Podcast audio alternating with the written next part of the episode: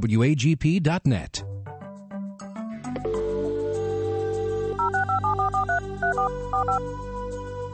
This is the Bible Line, a live radio call in program with Dr. Carl Broggi. Dr. Broggi is the senior pastor of Community Bible Church of Beaufort, South Carolina. And for the next hour, he's available to answer your questions, providing biblical insight and wisdom for everyday Christian living. Our phone lines are open, and if you have a question, you may call 525 1859 locally or outside the immediate area, call toll free 877 924 7980. Now let's join Dr. Carl Broggi. Study and show yourself approved to God as a workman who does not need to be ashamed, handling accurately the word of truth. Welcome to the Bible Line. If you are a first time listener, for the next hour, we'll be taking people's questions that they may have as they've been opening God's Word, maybe a personal challenge, something they're having difficulty understanding, or trying to apply Scripture to a given situation in their life or ministry in their local church. So if we can be of help, as Rick just said, the phone number locally is 843- 525 1859 or our toll free number. Uh, we broadcast through the internet around the world 24 7. And our uh, toll free number is 877. The call letter is WAGP 980. Or you can email us here directly into the studio. And the email address is TBL for the Bible line, TBL at WAGP.net. And when you email us, it will pop up right here on the screen in front of us. If you call live, we give preference to live callers. And so, Rick, let's go ahead and we'll get started today. Indeed, Pastor, we've got a number of questions that have already come in, so let's get to them. Uh, this person writes from Beaufort I remember in a sermon a while back, you mentioned Matthew 24, verses 40 and 41, as not being rapture verses. Could you please explain why? Well, let me just turn there. Uh, Matthew uh, chapters 24 and 25 are what we typically call the Olivet Discourse because it took place on the top of the Mount of Olives. And as they were up there on the Mount of Olives, it says as he was sitting on the Mount of Olives, and that was the typical uh, stature of uh, a rabbi, they would sit and teach. The disciples came to him privately, saying, Tell us, when will these things be, and what will be the sign of your coming in the end of the age? And so then Jesus begins to unfold uh, really the events that will transpire uh, during the time of the tribulation. And so in verses uh, 5 through uh, 14 here, he speaks about hearing of wars and rumors of wars, kingdom rising up against kingdom, uh, famines, earthquakes, so forth.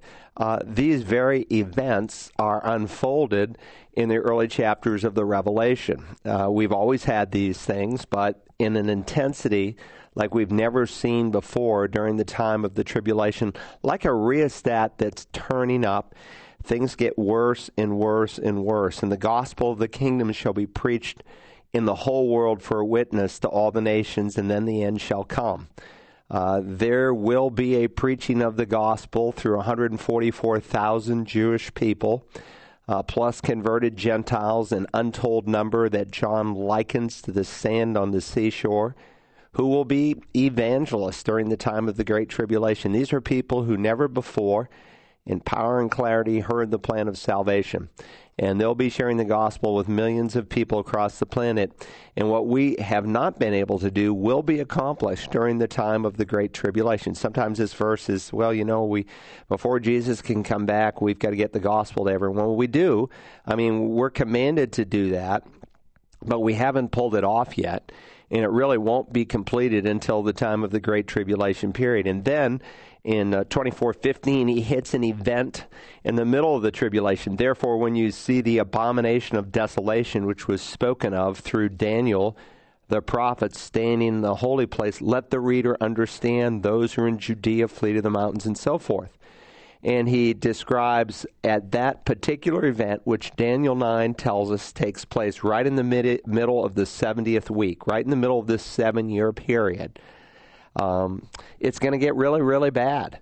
Uh, like the world has never seen. In fact, Jesus will say, unless those days had been cut short, no life would have been saved. But for the sake of the elect, those who are believers and living and converted uh, during that time, the days will be cut short. And then he goes into uh, the second coming. He talks about immediately after the tribulation of those days. The sun will be darkened, the moon shall not give its light, the stars will fall from the heaven. You know, a lot of people are trying to make significance of the blood moon that we're doing, and it sells books and everything else, but um, that's not the context of the prophecy that God gave through his Old Testament prophet. Uh, this is going to happen uh, along with other events, the stars literally falling out of the skies, uh, which will be the sign of the Son of Man appearing. And of course, um, he then applies it beginning in verse 32. Now learn the parable from the fig tree. When its branch has become tender and puts forth its leaves, you know that summer is near. Some try to put great emphasis on the fig tree being Israel because it is uh, pictured uh, in the Old Testament as Israel. But Jesus also adds in Luke's gospel, in all the other trees. There are certain trees that uh, put out early buds, and when you see the buds being put out, you know, well, summer's coming. Uh, right now, where we live, uh, the the buds in the trees are are beginning to pop out, and we know, oh, we're not far away. Uh, summer's coming. Uh, the heat is on the way. Well, even so, when you see all these things, recognize that He is near, right at the door. Truly, I say to you, this generation shall not pass away until all these things take place. In other words, those who are alive, who witness the events that Jesus described, covering seven years, it begins in Matthew 24 in verse 4, all the way through uh, the second coming of Christ. Those who are alive will see the second coming of Christ. And then um, he says, uh, Of that day and hour no one knows, not even the angels of heaven, nor the Son, but the Father alone. For the coming of the Son of Man will be just like the days of Noah. For in those days which were before the flood, they were eating and drinking, they were marrying and giving in marriage until the day that Noah entered the ark. And they did not understand until the flood came and took them all away. So shall the coming of the Son of Man be. Then there shall be two men in the field, one will be taken one will be left. Two women will be grinding at the mill. One will be taken, one will be left. Just like in Noah's day, those who were uh, taken away in the flood uh, met God in judgment, and those who were remaining in the ark were left there in safety. And so he's making a parallel between what happened in the day of Noah and what will happen at this future time. This is not contextually a reference to the rapture. And no one even viewed it that way until uh, uh, Hal Lindsey wrote a book called The Late Great Planet Earth that gained tremendous popularity. Uh, it sold millions and millions of copies because few people were addressing prophetic events. And people, believers and unbelievers alike, have a real keen interest in these kinds of things. And so he came up with the idea that, oh, this is a reference to the rapture. And since it sold so many millions of books, that idea has been, you know, kind of taken off. The seed was planted. But he went to Dallas Seminary, where I uh, went to school. And um, I remember we would use Hal Lindsey as an illustration of uh, a poor exegetical decision. Uh, it's unfortunate he propagated that idea because that's not what's in the context. He's talking about those who are carried away in judgment and those who are left to rule and reign on the earth with the Lord Jesus as he establishes his kingdom. And just as Noah entered into a brand new world, uh, so those who are left here will enter into a rejuvenated world uh, that Christ will uh, rule and reign for for a thousand years. So again, the the reason I took the time to start in the beginning was to look at the context. And the context is not talking about events that precede the rapture, but events that happen at the end of the tribulation period. Now, there's certainly application for us in that we should always be alert and we should be ready, just like um, someone would be ready with a sense of expectation. Uh, because we don't know what time of the night the thief will come, neither do we know the hour when the Son of Man will come. So we are to be ready. And certainly, when you see God setting the uh, stage for all of these events to take place, like the regathering of Israel physically, there's other things that will happen during this great tribulation period. Uh, the Jewish people are going to be uh, converted in a wholesale way where millions of Jewish people in Israel are going to believe that Jesus is their Messiah. Well, before there can be a spiritual, uh, you know, rejuvenation of the people of Israel, there has to be a physical gathering, and that has pretty much already taken place. Israel has become a nation. They've gone from 600,000 to 6 million. And I just read again yesterday, are Jews welcomed in Europe? Question mark. And it was written by a Jewish man, and his point was, you know, a lot of people out of guilt as a result of the Holocaust we're very, you know, compassionate towards the Jewish people, but that day is now gone, and the persecution is increasing across Western Europe. And uh, this well known Jewish man basically said, Look, we're not welcome there. We need to leave. We need to go to Israel. So God continues to regather his people in the land. Anyway, great question. I appreciate it. Let's go to our first live caller who's been waiting. Indeed. Thanks for holding. Good morning. You're on the Bible line. Hi, thank you for taking my call. Um, my 10 year old sister asked me a question and I did not know the answer to it, so I'm hoping you can help. Um, we believe the Bible teaches that when we die, our soul, our spirit either goes to heaven if we're believers or to hell if we're not believers. So she asked me where did Jesus' soul go when he died.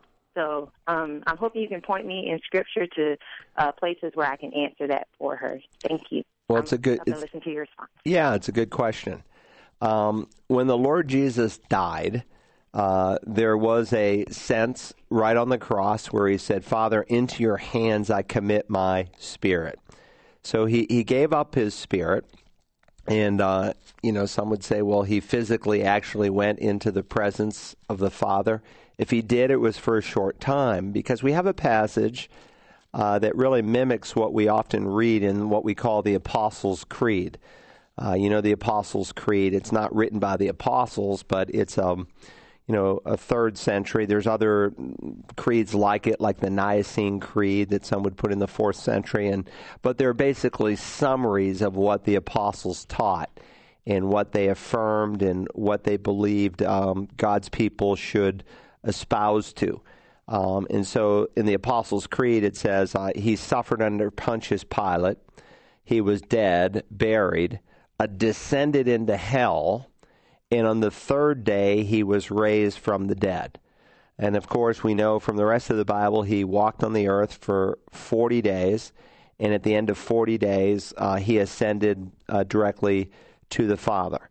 So we read in 1 Peter chapter 3 uh, in verse 17 For it is better if God should will it so that you suffer for doing what is right rather than doing what is wrong. He's talking about Christians who suffer, and he'll pick up on this theme in the fourth chapter that Christians suffer for different reasons, sometimes because they bring it upon themselves. Uh, but sometimes they suffer for the sake of Christ because they're living a godly life. And uh, that's the ideal way to suffer, not because you've broken the law, because Christians aren't above the law, and Christians sometimes break the law and do stupid things. So that's why he'll say in 415, by no means let any of you suffer as a murderer or a thief or evildoer or a troublesome meddler. But if anyone suffers as a Christian, let him not feel ashamed, but in that name let him glorify God. And so he's dealing with that theme here in 317, 1 Peter 317. For it is better if God should will it so that you suffer for doing what is right rather than for doing what is wrong. For Christ also suffered for sins once for all. The just, that's him. Literally, the word just is not there. It's in italics in the New American Standard, which tells you it's not a part of the Greek text.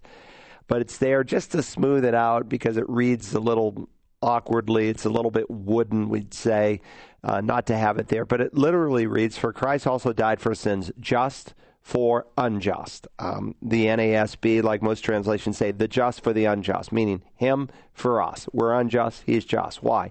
In order that he might bring us to God. Having been put to death in the flesh, remember he suffered under Pontius Pilate, he was dead, but made alive in the spirit. Please note, not alive in the flesh. That's not what it says. It says alive in the spirit, in which and it's um, the word which is um, modifying the Spirit uh, in the Greek New Testament. But, and that's pretty evident that the nearest antecedent is his Spirit, in which also he went and made proclamation to the spirits now in prison. Now, some uh, some heretical people have tried to argue from this text of Scripture that Jesus had a spiritual resurrection, but not a physical resurrection. So there was a pastor in Hilton Head maybe a decade ago that on Easter Sunday announced that Jesus did not bodily rise from the dead, but he was raised up in his spirit and he's raised up in our hearts. And, and, so sometimes people spiritualize the Bible, and when they speak, say, of the resurrection, they're not talking about a literal, physical, actual resurrection because that would be a miracle and miracles don't happen. And this is why it's really important you listen carefully because people can use the language of historic Christianity and then reinterpret it. And so when they speak of the second coming of Christ, they don't mean that he's literally, physically, actually coming to judge the living and the dead, but he's going to rise up in our hearts. He's going to come again in our hearts, and maybe the world will become more Christianized. Um, now, the physical, literal, actual bodily resurrection is affirmed three verses later. But he's talking about an event that transpired between the death of Christ and his resurrection, between the time he was laid in the tomb and was raised from the dead on Sunday morning. And so um, it appears to me that he did not, when he said, Into your hands I commit my spirit, that he did not actually at that moment enter into the presence of the Father. He's just entrusting all that he is and all that's going to transpire to the Father. Remember, he had said to Mary there in the Garden of Gethsemane, I've not yet ascended to the Father. So in his spirit, he went and he preached uh, to spirits. So let me just read it. Uh, in which also he went and made proclamation to the spirits now in prison. And the word now, again, is on italics, but it's assumed, and rightly so, because of the tense that's used here in the Greek New Testament. So Jesus, in his spirit, between the time he was laid in the tomb Friday before the Sabbath began and before early Sunday morning was, when he was raised from the dead. In his spirit, he went and he went on a preaching miss, mission to who? To a certain group of spirits who were disobedient during the days of Noah. And then on the third day, he was literally physically raised from the dead. So his spirit went back into his body, but he was brought out in a resurrection body. Jesus is the first fruits of all those who would be raised. So he's the first one ever to come out in a resurrection body. Uh, there are other people who were raised from the dead. Uh, three in the New Testament, two in the Old Testament, but they were raised to life out of death. Jesus was raised out in a resurrection body, and there's a distinction and uh, in whom now he's at the right hand of God, having gone into heaven after angels and powers had been subdued. So he went on a preaching mission and letting Scripture interpret Scripture. In Second Peter, in the book of Jude, he went to a place called Tartarus, which is a certain section of hell in which certain angelic spirits are locked up. So the rest of the angelic world uh, have freedom to roam. And so you see passages like Daniel 10 where a spiritual battle is taking place in the heavenlies between holy angels and fallen angels. Paul speaks of fallen demons that wage war against us in Ephesians 6.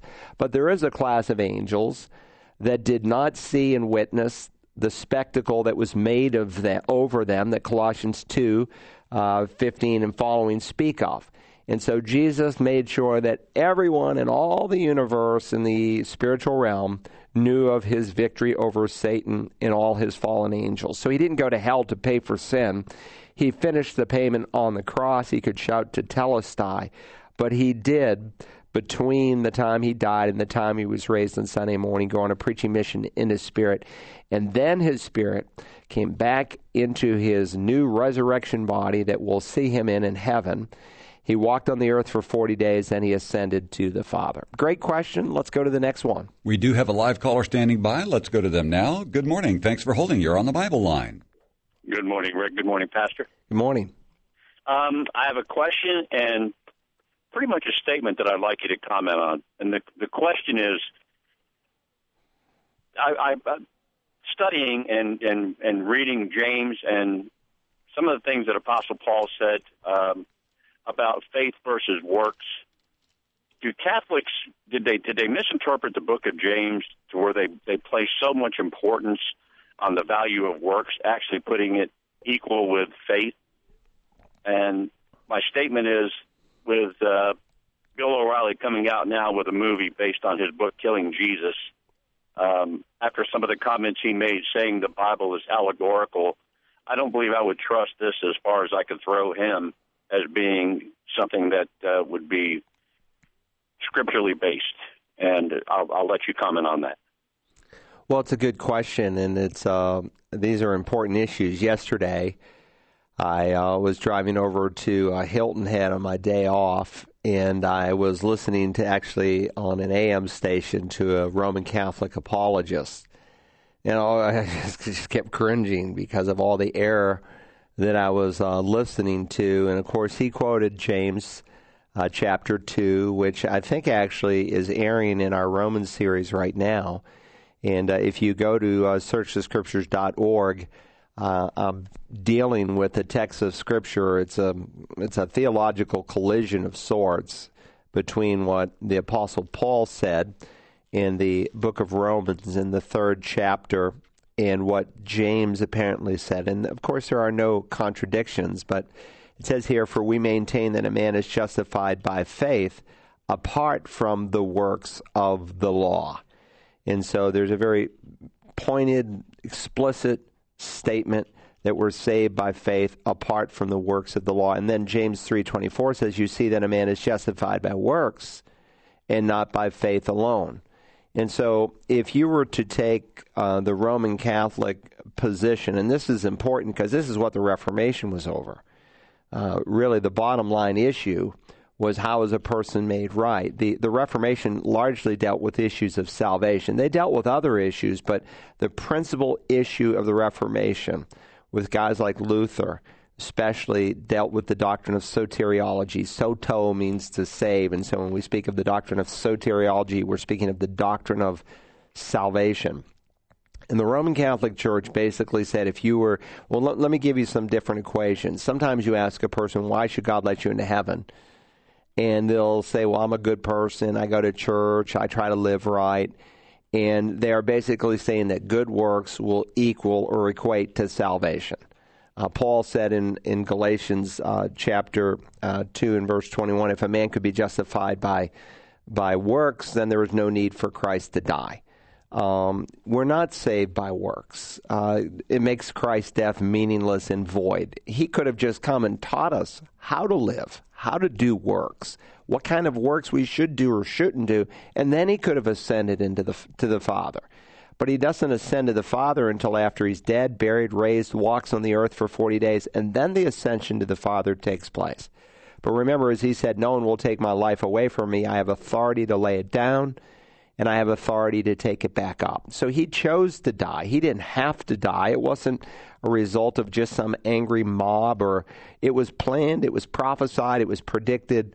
Uh, starting in Genesis chapter 3 and unfolded all the way through the Old Testament, illustrated by type and foretold by direct prophecy. So his death was planned, and it was a payment for sin. Again, from the cross, uh, the seven sayings that Christ made that are recorded in the New Testament, I, I believe he said much more based on what we read in the Psalms but there are seven sayings that are recorded in the New Testament. And of course, uh, the next to the last thing he said was tetelestai. And it's a it's a Greek word. It's one word in Greek. It's one word in Aramaic. In, in case languages like Latin, like Greek, um, very often the subject, the verb, everything is contained in a single word. And so we'd take three words to translate it in English. It is finished. When I go to uh, Eastern Europe and I preach there, I don't have to explain that because they have one word in their Bible. Uh, because Russian and all the Slavic languages, Ukrainian, Romanian, all those languages, they come out of the Greek language, and so there's a lot of similarities between the two. In, in 1961, in the city of Jerusalem, they unfolded a first century tax office where they dug up some ancient tax receipts that went dated to the day of the Lord Jesus. It was a Roman tax collector's office and they found these receipts where next to the names of people who had paid their tax was written the word tetelestai. They're actually on display in the Rockefeller Mu- Museum there in the city of Jerusalem. It's a Greek word that means paid in full. So Jesus paid our debt, not partially, but in full. And that's what the issue of the Reformation is about. Did he pay it in full? So if a person says, well, I'm saved by good works, he's either saying, I'm ignorant or I'm denying what God said. The Roman Catholic position would say, well, your faith in Christ, they don't deny the death, burial, and resurrection of Christ. They, they would affirm that. Uh, but they would say your faith in Christ plus the good works you do will equate to salvation. So they see salvation as a cooperative effort, and one of the headquarter texts that they use is the book of James uh, that I just read. But James is not dealing with the um, root of salvation, he's dealing with the fruit of salvation. He's not dealing with justification before men, uh, before God. He's dealing with justification before men. And so there's a big difference. And that's a portion of Scripture, by the way, I think every Christian ought to know how to walk through because it's a commonly asked question that you will get, especially as you witness to the, you know, portion of the 1 billion Roman Catholics who are on the planet. That's not to say all Roman Catholics are lost. They're certainly not.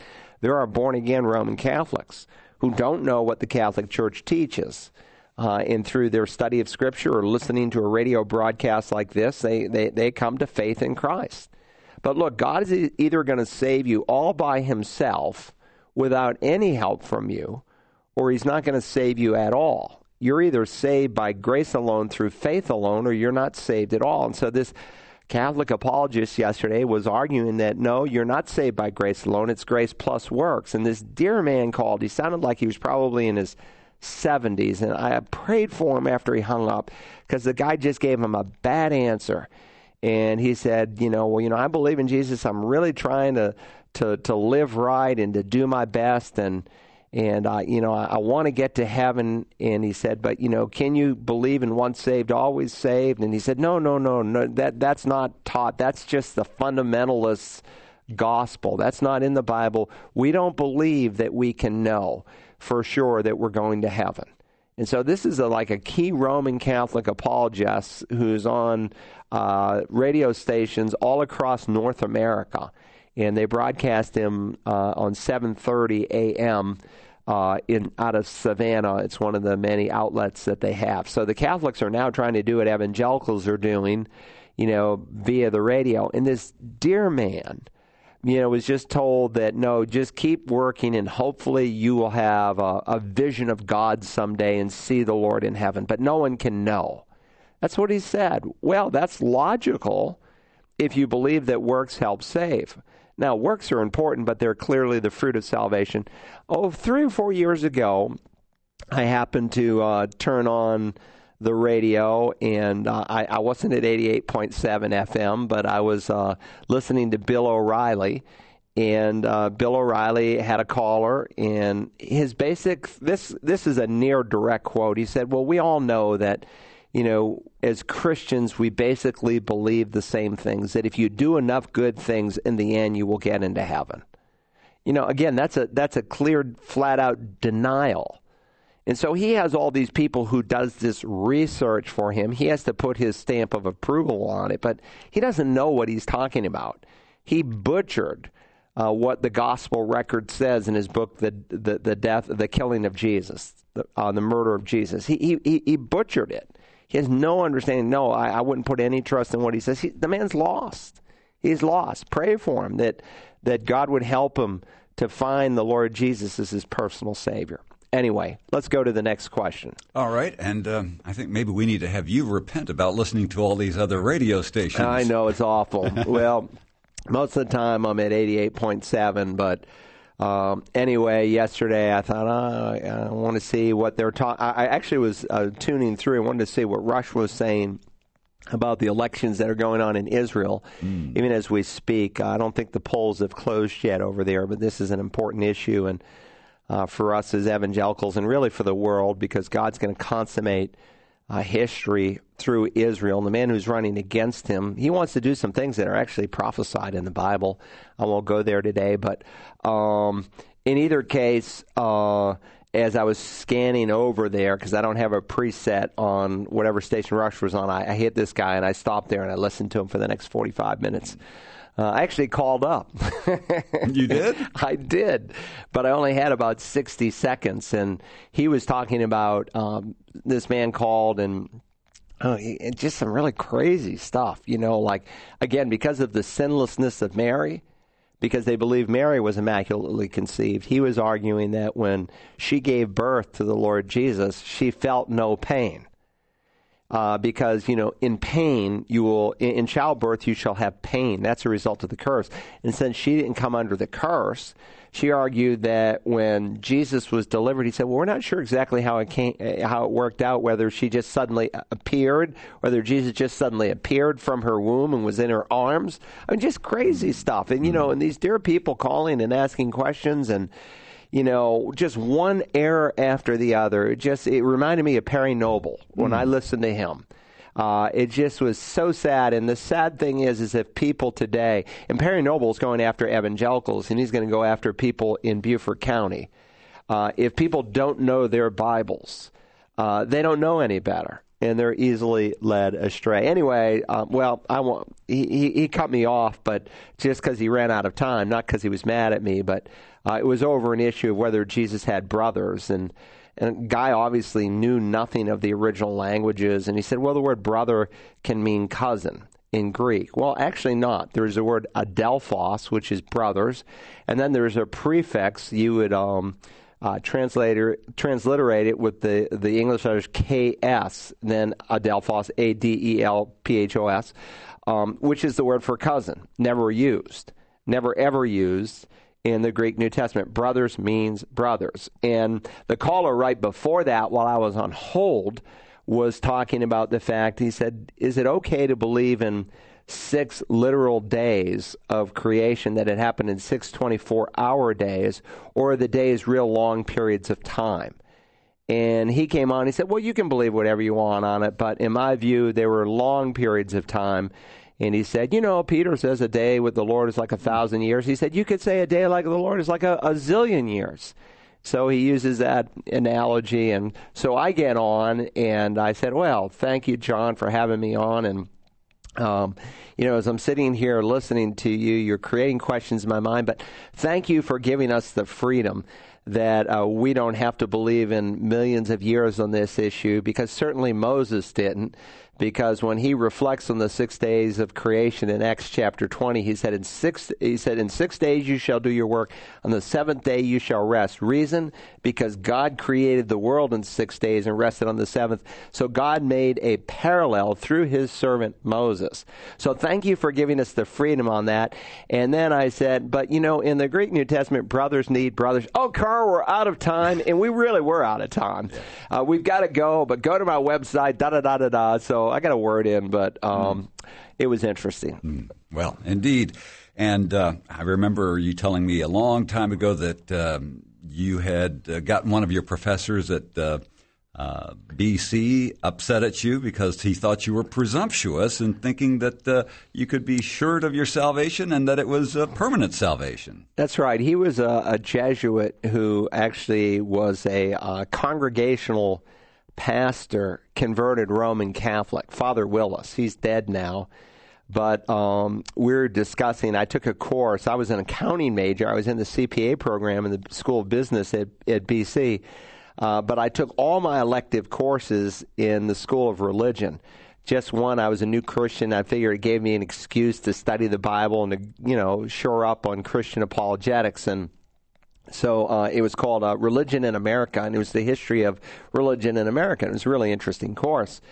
And uh, he was speaking about on that particular day about a very famous sermon that was done by Jonathan Edwards called "Sinners in the Hands of an Angry God." And he's talking about how Edwards, like evangelicals, believe that you could be saved and know it. And then he said, in fact, Luther taught this that you could know and have assurance of salvation. And he was saying how he was wrong. So I raised my hand. I said, "Well, Father Willis." Um, you know, I agree with Martin Luther, and I quoted Ephesians 2 8 and 9, and then he pointed his finger at me in front of about 100 students in the class. He said, Broggi, you're arrogant.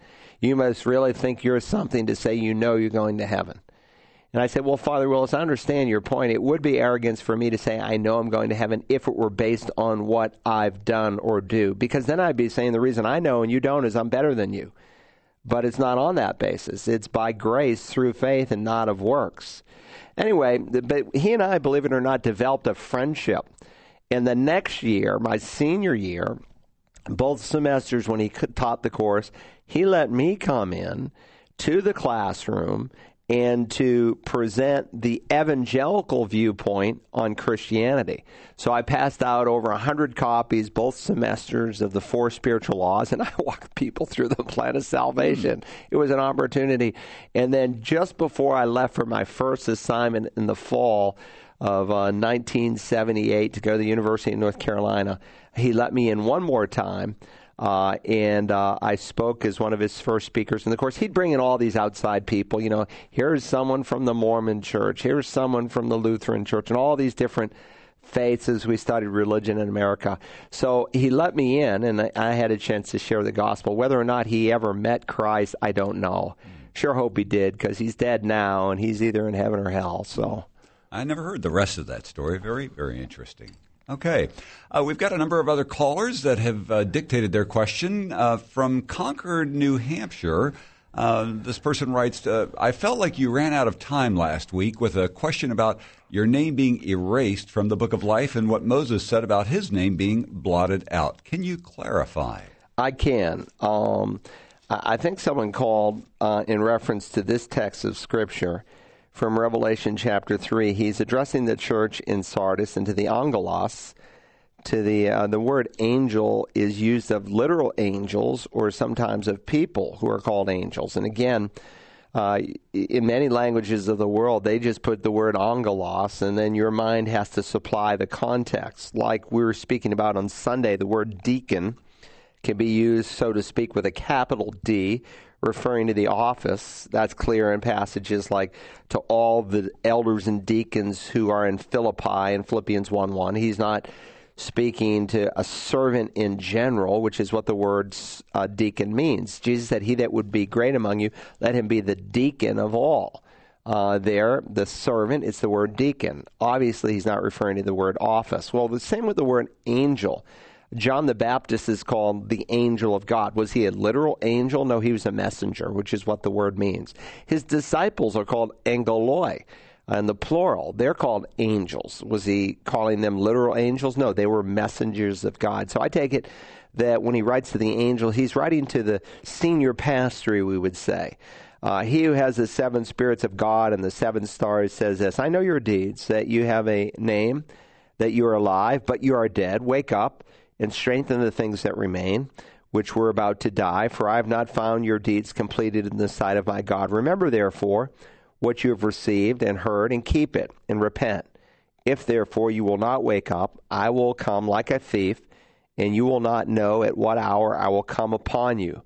But you have a few people in Sardis who have not soiled their garments, and they will walk with me in white, for they are worthy.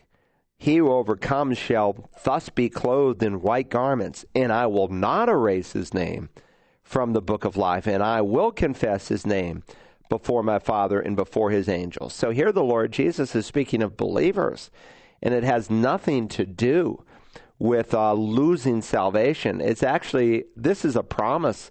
This is a verse of assurance of salvation of our security because these this group within the church at Sardis had demonstrated that they had been born again. Uh, they are said to have have robes of righteousness. Why? Because they've had a second birth, and the second birth is seen by their changed life. Uh, if you know you have faith with no works, it's not a genuine faith, which again is what James is referring to a true faith elicits itself and works. So, getting back to that equation, the biblical position would be faith in Christ alone equals salvation plus good works. That's different from the Roman Catholic view that says faith in Christ plus good works equals salvation. No, the biblical view would say faith in Christ alone equals salvation plus good deeds. Good deeds are on the right side of the equation. They're the fruit, they're the evidence, they are the proof, and that's what Jesus is saying. And because uh, these are genuine Christians, their names will not be erased from the book of life. But I will confess his name before my Father who's in heaven. Some Christians take that, um, and some good expositors, that the name of every person at the beginning of the of time, the living and the saved, are written in the book of life. Excuse me and then their names are erased when they leave this world if they've not received Christ. Uh, but again, even that interpretation does not uh, contradict what the rest of the New Testament teaches. I think when we're dealing with uh, Moses, and, and I kind of ran out of time because if I remember that caller uh, asked like four questions in one, and so, you know, we, we, we try to ask people to keep it to one question, but I tried to answer as many as I could, and they were stacking up. But there is a text in, in the book of Exodus, chapter 32, and I don't think I ever got to that, and so that's what this person is asking. Um, and it came about on the next day that Moses said to the people, You yourselves have committed a great sin, and now I am going up to the Lord, to Yahweh. It's capital L, capital O, capital R, capital D. By the way, um, most English Bibles distinguish uh, the word Lord with a capital L O R D, all in caps, or capital L, small letter O R D, dealing with two different Hebrew names, Yahweh or Adonai. So he uses the word Yahweh, Yahweh, that God is the covenant God. Um, and I'm going up to the Lord. Perhaps I can make atonement for your sin. Then Moses returned to the Lord, to Yahweh, and said, Alas, alas, this people has committed a great sin and they have made a god of gold for themselves. But now, if thou wilt, if you will, forgive their sin, and if not, please blot me from your book which you have written. And the Lord said to Moses, Whoever has sinned against me, I will blot him out of my book. But go now, lead the people where I've told you. So there's a couple different books that God has in His library. There's the uh, the book of the saved, uh, it's also called the, the Lamb's Book of Life. It's also called the Book of Life in Scripture. And in that book, at least in the end of time, are the names of everyone who has received Jesus Christ as the Lord and Savior. But the Book of the Living is a different book, which is what Exodus 2, which is what Psalm 69, Psalm 139 speaks of. And this is a book that records all those who are alive, and their names are erased when they die because they're no longer alive. And then there's the book of the lost, which contain all the names of all the lost people of all times. Uh, Revelation 20, 11 to 15 makes that um, reference. And, and then there's what uh, Malachi calls um, the book of remembrance, where God remembers all of our deeds as believers. He doesn't forget them, and Hebrews 6:10 affirms that same truth. So there are different books in God's library, um, but God does not uh, deny here in Revelation 3 or through Exodus 32 that one can lose their salvation. Good question, though. Let's go to the next one. All right, 525 1859, toll free, 877 924 7980 if you have a question, or email us as did Placido from Whitinsville, Massachusetts. Email us at tbl at wagp.net. He'd like to know is it ever okay to lie like Rahab and midwives in Exodus? I'm really wrestling with this question, he writes. I believe that if Jesus was ever in the same situation, he'd never lie because he is the truth. What do you think? Well, uh, lying is never right. It's never right to lie. Um, God, God never ever says to do evil so that uh, good might come. The the end does not always justify the means. Uh, you know, I, I tried to put in my mind. Um, uh, a chapter title for every chapter in Proverbs so that it becomes a working tool for me. And so in Proverbs 6, I entitled it in my mind, Things That God Hates, because it's kind of a theme in that chapter. And there's a couple verses in there. There are six things that God hates, yea, seven. And when you see like the 4 5, the 3 4, the 6 7 pattern, uh, that's a that's a form of writing that Hebrew people will use to put emphasis, especially on the last. Oh, six things God hates, but seven, and the seventh thing in the list, of course, is uh, those uh, with with lying lips. God hates those kinds of things. Uh, it's it's never right to lie. I just read it. Let's see, the other day uh, from the book of Proverbs in Proverbs um, twelve twenty two. Lying lips are an abomination to the Lord. So you know, God God doesn't like lying. Uh, and we can't justify it. We can't make excuses for our lies. Now, the the two classic examples that are often used are the mid, midwives. Uh, you'll find them in Exodus chapter one, and um, of course, uh, let me let me just read that because I think sometimes we read into the midwives something that we shouldn't. Exodus 1 and verses, uh, beginning in verse, here it is, 17. But the midwives, well, let me back it up a little. Then the king of Egypt spoke to the Hebrew midwives, one of whom was named Shiphrah, and the other's name Puah. And he said, When you are helping the Hebrew women to give birth, and see them upon the birth stool, if it is a son, then you shall put him to death. But if it is a daughter, then she shall live. But the midwives feared God and did not do as the king of Egypt had commanded them. Why? Because it's the principle that um, Peter affirms we must obey God rather than men. They feared God more than they feared men. So they did not do as the king of Egypt had commanded them, but let the boys live.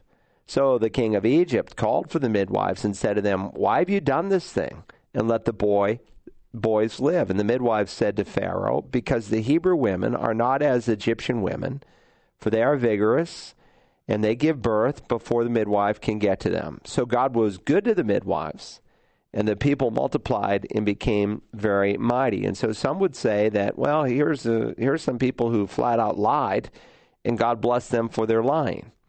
Well, they may have told the truth. It, it may have been that the Hebrew women fearing the king's wrath, didn't call for the midwives in a timely way.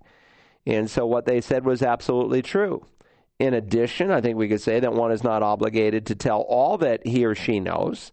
Uh, you can withhold information without necessarily speaking a lie. Um, and um, let me let me read a text of scripture to you from I think it's in Matthew chapter ten, and uh, Matthew ten, and it's in uh, verse let's see, 16. Behold, I send you out as sheep in the midst of wolves. Therefore, be shrewd as serpents and innocent as doves. So sometimes in shrewdness, you can withhold information without necessarily being deceptive. Uh, but let's just say, for the sake of argument, that they were deceptive, that they did lie. God rewarded them not for their words, but He rewards them for their works. They were blessed for refusing to murder little babies. And uh, so sometimes, you know, the Bible in narrative portions of Scripture will record uh, an event and all that took place without necessarily, you know, passing a, a moral judgment on what God has written. Uh, Rahab, might, some might say, is a little more challenging uh, issue. Remember Rahab, she hid the spies and so forth, and um, James mentions her, and uh, he uses her as an illustration, getting back to this uh, James 2 passage he uses her as an illustration of faith without works is dead, and he highlights two people.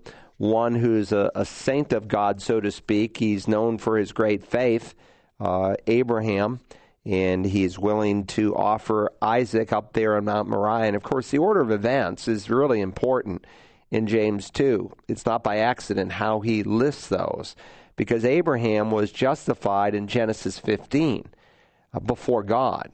But how do you know whether it was a real, genuine faith? Well, Genesis 22, when he offers Isaac up there on Mount Moriah. And so it's very important how James uh, orders those things because, again, he's dealing with the evidence of his faith, with the fruit of his faith, not with the means of his faith. So in Joshua chapter 2, we're given the record of Rahab, who James, of course, you know, mentions. And we read in Joshua 2, um, but the woman, but the woman, referring to Rahab, had taken the two men and hidden them. And she said, Yes, the men came to me, but I did not know where they came from. And it came about when it was time to shut the gate at dark that the men went out. I do not know where the men went. Pursue them quickly, for you will overtake them. But she had brought them up to the roof and hidden them in the stalks of flax which she had laid uh, in order on the roof. So the men uh, uh, pursued them on the road to the Jordan to the fords, and as soon as those who were pursuing them had gone out, they shut the gate. So they would say, well, you know, Rahab, she's commended for her faith, uh, and and by James the apostle, um, and she lied, so therefore God commends lying. Not to mention that Rahab is, you know, preserved along with her whole family. No, she's never rewarded for uh, for telling a lie. She's rewarded for her hospitality and for the fact that she came to the living God in faith. You know, she was a prostitute. And all these uh, camel jockeys, I guess, came through her parlor over the years and said, You know what happened out there in the wilderness? This God, this God of Israel, he did all these miracles. In fact, he split the Red Sea in half. And she heard it and she heard it and she believed it. And she was saved. She she came to genuine sa- faith. And she proved that she had come to genuine faith, which is how James is using her as a fruit of faith, again, to speak of justification not before God, but before men. She proved her faith not by her words of deception, but by the protection that she offers for the spies. Um, some people will say, what about Corrie ten Boom? You know, well, she could have said nothing. Uh, she could have asked a question like, what's a Jew? Um, she, she didn't have to lie. Uh, in fact, her sister, if you remember that, she did lie and she lost her life for it. Um, so, again, God is sovereign. He's uh, rules in the affairs of men and nations. Sometimes we do things at times we wish we hadn't and we receive God's forgiveness and His cleansing. Every Christian is told to lie at some point. And uh, but Christians hate lying. One of the things that characterize an unbeliever who is not allowed into the kingdom of God, according to the Revelation, twice over at the last two chapters, is they love to lie. Well, God's people don't love to lie. Uh, they they um, they love the truth. So again, sometimes God lists things in Scripture and it's not necessarily something he's recommending, it's just something he reports on. And you have to distinguish between what the Bible records and what it requires and what it dictates and what it commands. So you wouldn't want to justify lying based on Rahab. All right, so I hope that helps. I think we got time for a few more questions. Indeed. Gregory from Derry, New Hampshire writes As a Christian, the topic of homosexuality always comes up on how it is a sin, but the many secular thinkers around me almost harass me for saying such a thing. My question is if I get into this, this debate again, what should I do or what should I say? Where should I look in Scripture to verify my points? Well, you could go to searchthescriptures.org, or you could just go to YouTube, type in YouTube, and ask the question, Is it okay to be gay? And put my name, Carl Broggi. And I have a sermon on YouTube as well as at searchthescriptures.org, and I go through every single passage, every passage in both the Old and the New Testaments on this issue of homosexuality. So it's a very in depth sermon. It's over an hour long. But if you want to study this issue, I think this would be extremely useful to you because God's word is very clear and it's under constant attack. Rick I confess I was also at the public radio station yesterday. I thought, well, it's the top of the hour, and I'll listen to, um, you know, NPR News. But I guess it was too early in the afternoon, and so they had some other show, and they're interviewing this dear mom who has uh, a four-year-old whom the mother says is transgender, and who, at the age of four, decided that she did not want to be a girl anymore, but a boy and she's arguing from the youth of this little child that there's such a thing as being transgender. And of course, the public radio station is promoting that. This is why we don't give money as evangelicals to public radio. This is why you should be supporting stations like WAGP and Christian radio. Believers and unbelievers alike can give to something like public TV or public radio. Only Christians can give to these kinds of stations. And if you listen to, you know, public radio or public TV lately, the agenda for the homosexual movement is like front and center. They are really pushing it hard. And so if you want to support those kinds of things, then give to that. But look, there was something else going on in that child's life. I promise you, there was something else going on in that child's life that precipitated this confusion. Um, that girl was harmed. She was hurt. She was molested. Something happened, I promise you. There is no such thing as being transgender. No such thing. You're either male or female. God created them male and female, not male, female, and transgender. So uh, I would say to this um, person from Connecticut listen to my message. Is it okay to be gay? You can hear it at searchthescriptures.org or you can type in YouTube Carl Broggi. Is it okay to be gay? And you can pull it down there either way. We're out of time. Again, an hour went by so quick as it always does here for another Bible line. God willing, we'll be back next Tuesday to take your questions. If we didn't answer them, They'll be front and center next week. Have a great day as you walk with Jesus Christ.